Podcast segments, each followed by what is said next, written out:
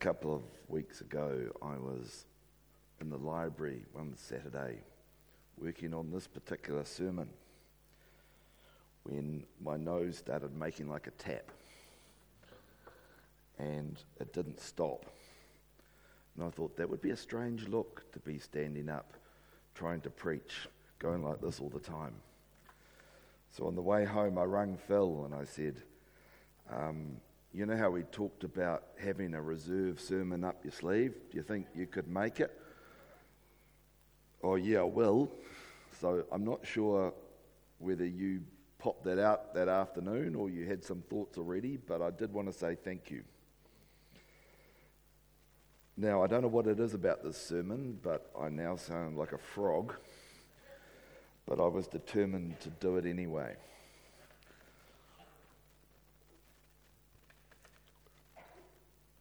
So if you can spare me a prayer, I'd appreciate it.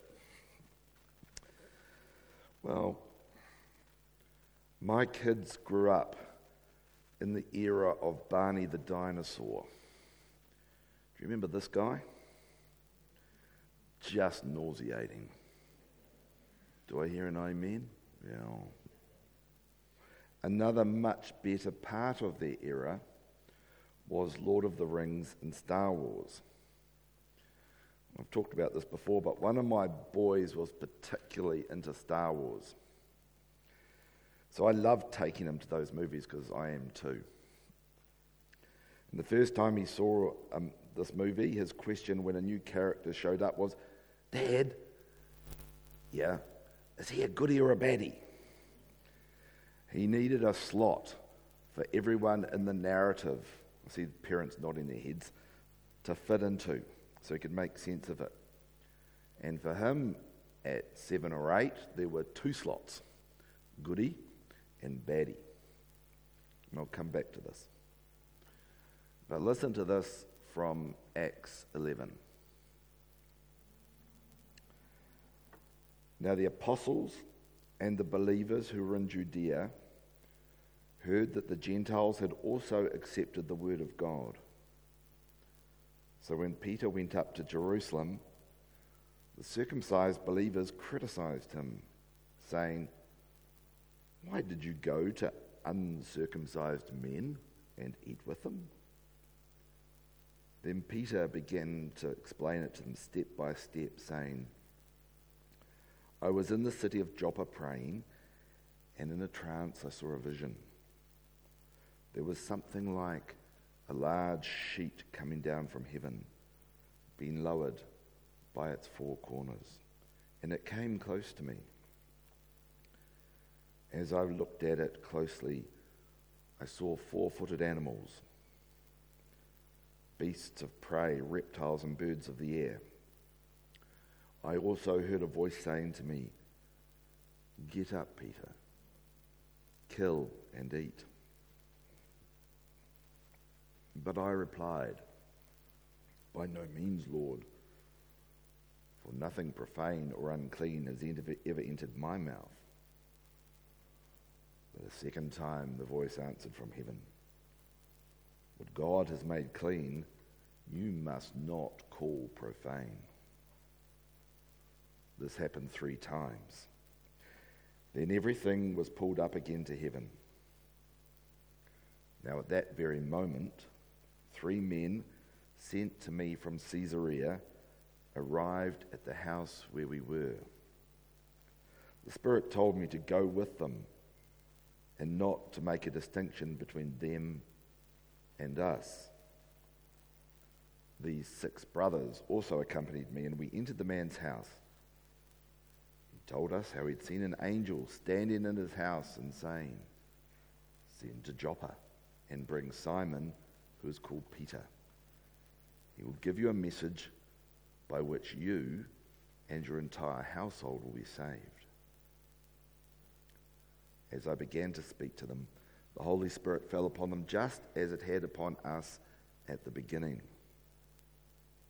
And I remembered the word of the Lord, how he had said, John baptized with water, but you will baptize with the Holy Spirit. If then God gave them the same gift that He gave us when we believed in the Lord Jesus Christ? Who was I that I could hinder God? When they heard this, they were silenced. And they praised God, saying, And God has given even to the Gentiles the repentance that leads to life. This is Peter simply repeating to the Jerusalem church what had happened with Cornelius at Joppa that I read to you and talked about a few weeks ago. Luke describes him as being criticized by the circumcised believers, which I can't help thinking is Luke having a bit of fun with us. Because at that time, all the male believers were good circumcised Jews. Cornelius was, in fact, the first male believer not to get that unkindest cut of all. Well, Peter deals with the challenge quite well, and I think he shows his smarts. He has learned as a leader. The first thing he did was he took six witnesses with him to meet Cornelius. So he would not be relying just on what he said took place when he had to explain himself later. And second, he let the story speak for itself rather than feeling the need to justify what had happened. And I think there's a truth there that if God is in something, you don't have to justify what's happened. He does not need an advocate, a defender. A few years ago, I was attending an evening course on prophecy. It's good to do things that challenge you now and again. I showed up late on the Friday night, which was the last night of the course, and the convener asked me, Would it be okay if the people here prophesied over you? Sure, I said. Well, nothing they said really landed for me. But the next morning I woke up and I realized that one word from one person was from God for me. It was as clear as a very clear thing. I ran into the woman who brought that word some months later and I thanked her. She remembered me, but she did not remember the word.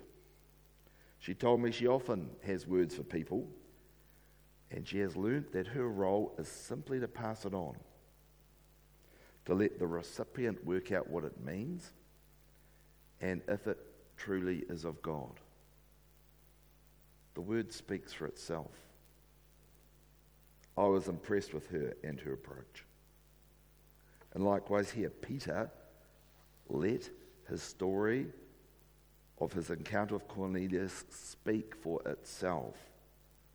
No attempt to explain it or to tease out its implications. I think smart. I think wise. Peter took six witnesses and just told the story because he knew it would not be well received. However, the resistance was not because these people, which are called in the New Testament Judaizers, were bad people, that they were baddies. They weren't. Like my boy watching Star Wars we tend to oversimplify the New Testament story. In the gospel, gospels, it's Jesus who is the ultimate goody. The, the disciples are bumbling goodies, and the Pharisees are the arch baddies. But actually, there was a lot of good that the Pharisees did. They were the lay teachers of and preachers to the people. They supported the synagogues, the temple worship.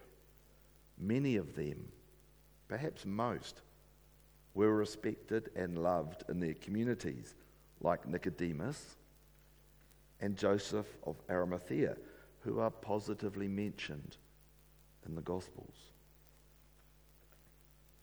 Well, after Jesus' death, resurrection, and ascension, the mantle of being baddies passes to these Jewish believers who think that Jewish convert, Gentile converts should be circumcised and they should keep the law of Moses, including temple worship, Old Testament law, and the feasts. This is the big issue. The big issue that these first generations of Christians had to contend with. Was being a Jesus follower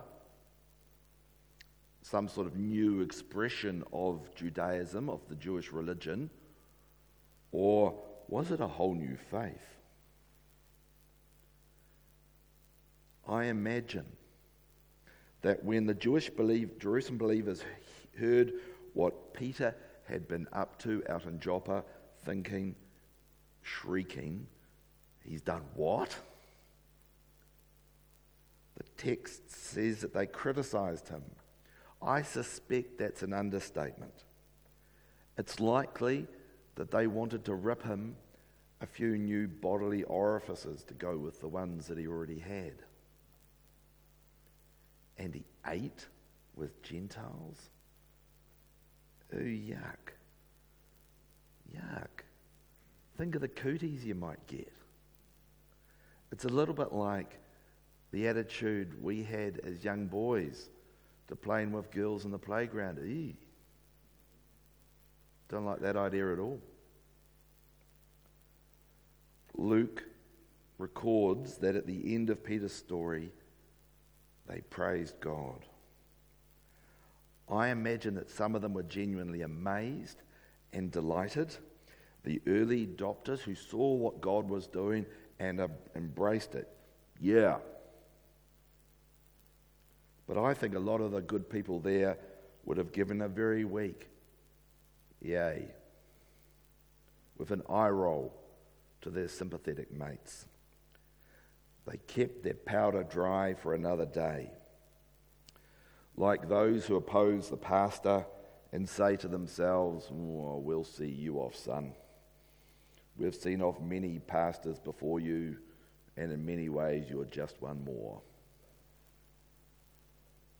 Theirs was a tactical retreat rather than a full on surrender.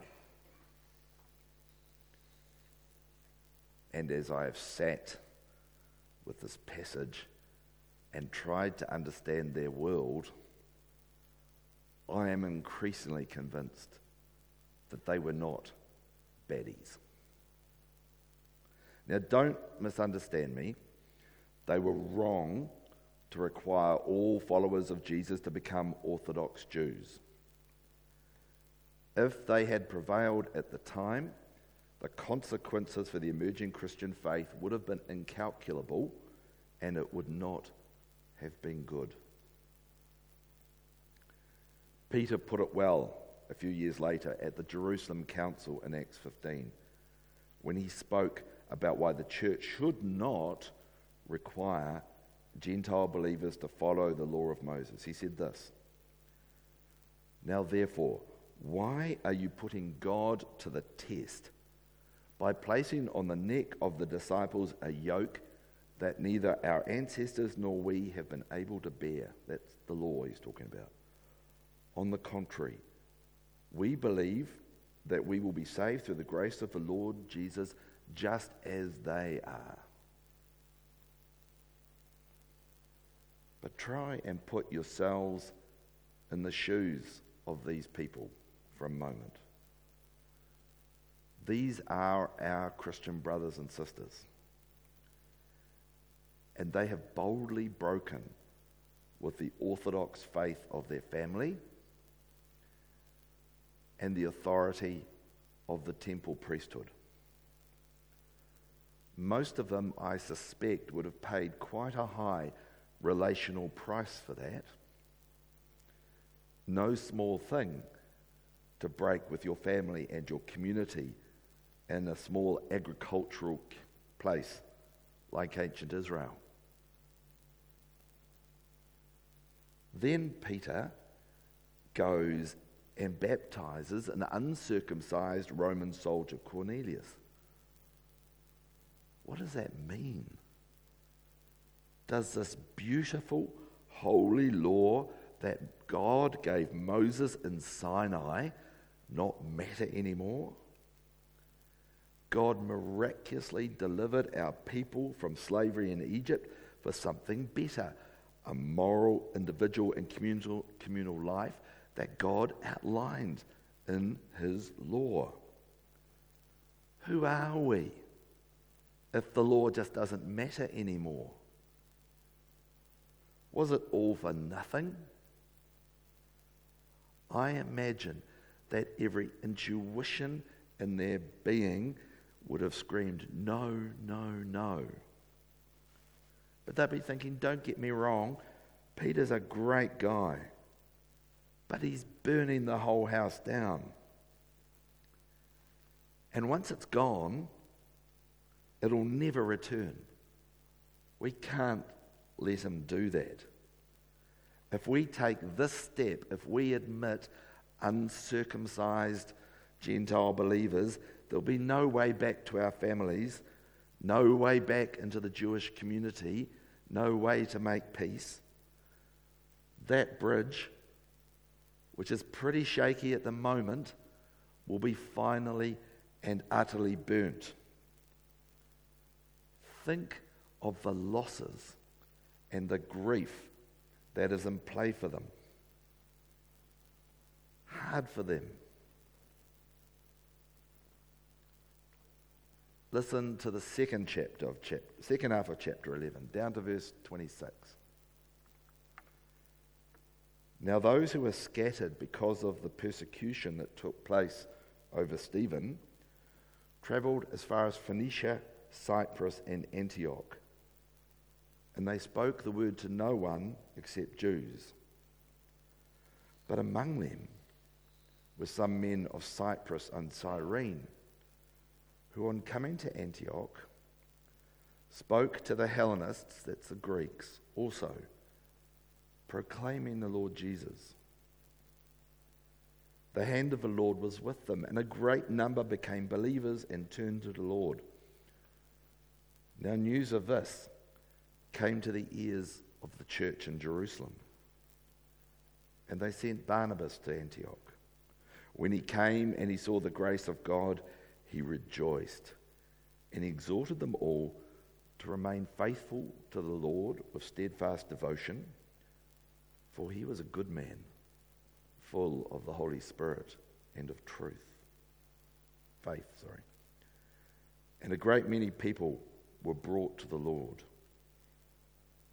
Then Barnabas went to Tarsus to look for Saul, and when he'd found him, he brought him to Antioch. So it was that for an entire year they associated with the church and brought and taught a great many people. And it was in Antioch that the disciples were first called Christians. Now, this group here were believers that were scattered to the four winds back during the persecution after Stephen's execution. These were not people who just heard Peter's story about Cornelius, so went out sharing the gospel with Gentiles. These, this lot had already left town well before. So God was acting the same way in two different places, quite separately leading his church to share the gospel with Jews, yes, but with the whole world, which was the original Great Commission.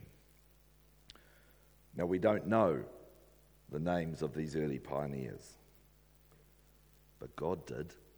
He knew them and He inspired them.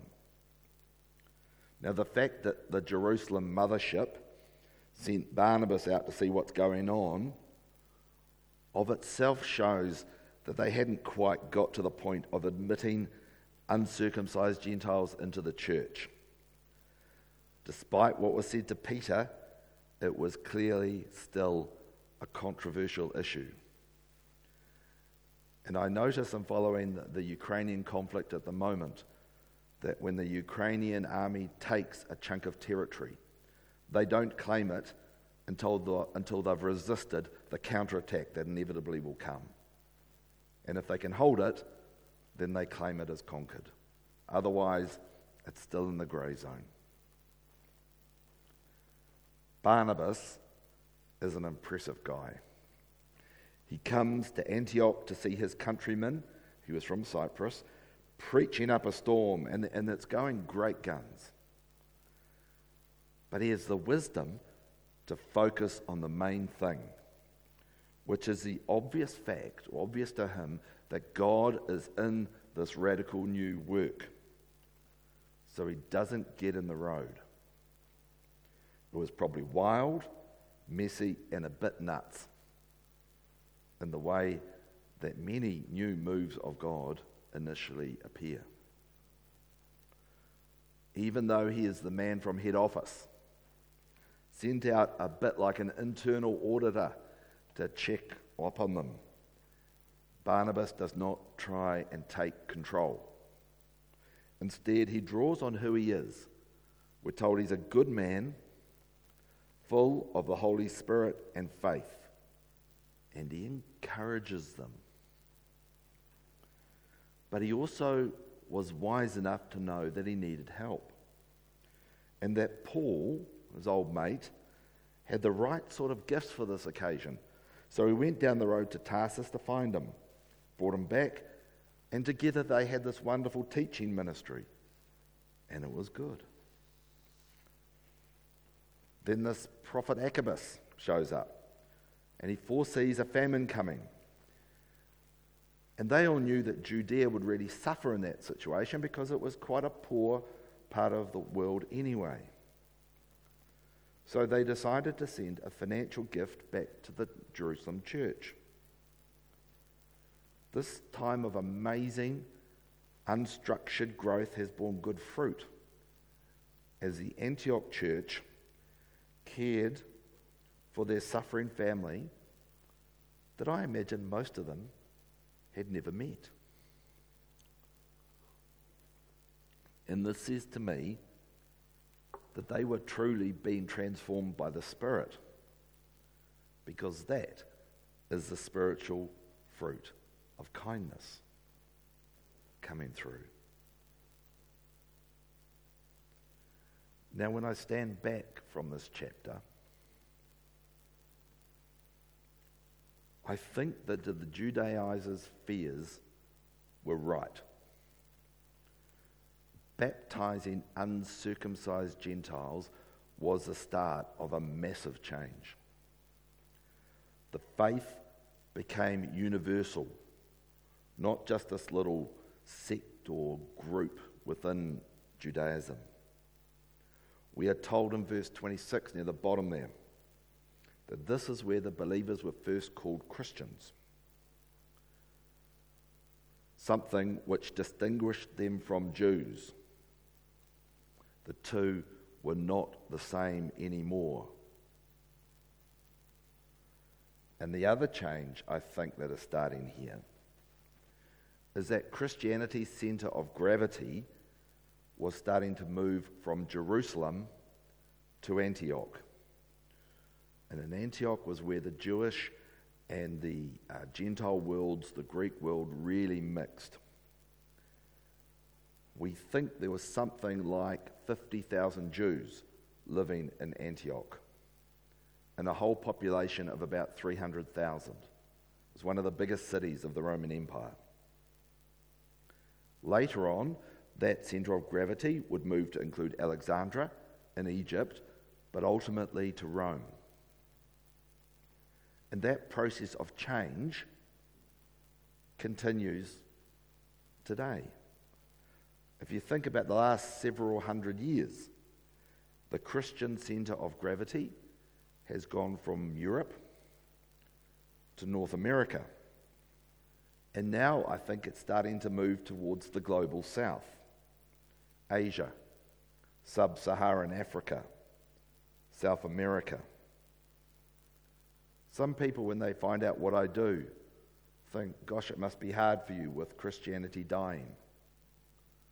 And I say, it's not dying. What's happening is it's becoming a two thirds world thing. It's becoming the faith of the world's poor. Christianity is a lot poorer and a lot browner than it was a hundred years ago. God changes. And I haven't been struck by lightning in saying that. God changes, at least in the way that God relates to his creation and his people. God changes. Now, I've sometimes talked about preaching as feeding the chooks. You chuck out grain, and some bits go to some chooks, and other bits go to others. I don't know how you feel about being likened to chickens, but I hope it's all right. But I got some interesting feedback from that most precious person, a friend who'll tell you the truth. And he said, About your preaching, Rod, yep. You're not strong enough on the so what, on the what do I do with this. And I, and I printed out eight of my sermons and I read them and I thought, yeah, I think you're right. So, one of the ways I'm going to try to address that is birdseed. So, here's the birdseed that I can see in this the stuff that might impact your Monday to Saturday life. Are there words that you've been, that have been given to you that have really landed like the one I mentioned earlier? What have you done with them? Do they need to be taken out of the memory drawer? Have the dust blown off them and re examined? If you feel a bit lost, if you're not too sure where God is at the moment, I think a good strategy is to return to the last point when you knew where you were and where you were going. This works if you're trying to find your way to the Canterbury Showgrounds and you're somewhere in Burwood. And it also works when you're trying to find your way back to God and His best for you. When did you last hear the voice of God and what was God saying? That's the first bit of birdseed. May apply, may not. Second bit is change, like these the initial church was going through, is hard. There's a sense of loss in play and deep grief for what's going on. And we are no different. 50 to 70 years ago, the Billy Graham era was in full voice in New Zealand. And this church was one of its epicenters was closely followed by the charismatic renewal of the 1970s and early 80s, which was a very exciting time for those swept up in it. Then it too ran out of steam, and in the 90s there was a big push towards community ministries, followed by the rise of the independent megachurches, the Grace Vineyards, the Arises, the celebrations. Goodness knows what's next.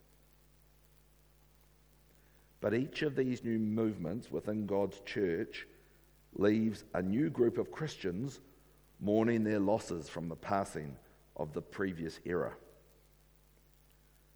You see it now. For those who love, have loved the Easter camp, it must be very difficult to watch it decline by 50% over the last five years. Likewise, many people mourn the passing of Youth for Christ and those massive evangelistic rallies of the 80s and 90s.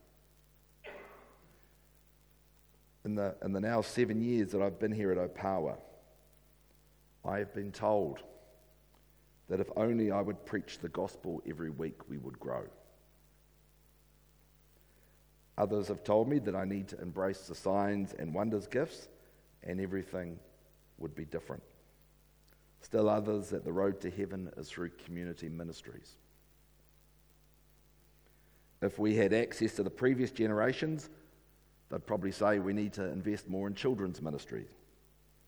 And even older still, the problem is that we're not committed to abstaining from alcohol. If you look back on one of those areas with great fondness and feel loss at its demise, then I think you need to give yourself permission to grieve its passing. It's okay to lament. We don't do it enough and we don't do it very well. However, nostalgia becomes toxic if you hold on to it. It's also a little bit heretical. Let me explain what I mean. What all these complaints have in common is the idea that God works one way all the time. You know, this whole God doesn't change thing. I'm sure there'll be a verse to tack onto it. Nonsense. Acts 11, the story I've told you, records God changing, leading his people away from temple Judaism and Jerusalem, which some hundreds of years before he had led them into. Likewise, in our era, God was in those post war crusades as people were challenged to get real with God that nominal Christianity has almost no spiritual value. It doesn't save, it doesn't transform. Billy Graham and his friends were right. God was also in the charismatic renewal as people's hearts were more deeply engaged in worship, small group life flourished, and gift based ministry emerged. Also, he was in the community ministry movement, caring for the needs of our society, which the evangelical church, which we are a part of, had neglected up until that point. Our past, our heritage, the different, uh, different strands are a rich garden from which we can pick flowers from, which may well inform what we do now. But no one of these traditions is a roadmap for the future in its entirety. Seven years in, I'm still unsure what the future looks like here. And sitting with the notes from our recent Saturday planning day, I'm not yet any the wiser. Navigating in this era is truly challenging. However, a few months ago, the board engaged Doug McConnell to help us in our ability to have spiritual conversations with the people in our lives. Which, if you look back through the annual reports of the last few years, you'll see how I've highlighted that this is the biggest issue that I think we have. Over the last 10 years, as Doug and I have walked together, I've seen the spiritual fruit of his somewhat unique approach to discipleship. We have a Wednesday morning Hui here, and people are opening up to each other. From a 40 year old meth addict through to an 80 year old retired pastor, supporting each other. It's a beautiful thing. His insight that what Christians have in common with each other and with non Christians is our pain, I think, is profoundly true. We all carry it. You're not alone. God's healing and comfort for that pain is truly good news. Now, he and I are looking to do a similar meeting on a Thursday night we were, where we would gather and share our stories and deeply listen to each other to grow, to be healed, and to know true freedom. That our stories, as we lift them up, would become part of God's story. So that we, in our turn, could confidently minister our gifts to Christians and non Christians alike. Come talk to me if you're up for it. So there's the bird seed. Old words for you that have been neglected. Do you need to grieve for better times that have gone? If you do, do it.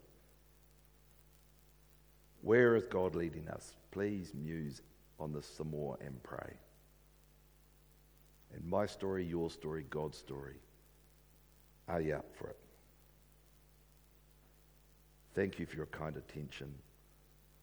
I'm relieved that my voice has made it. Musicians, would you please come forward?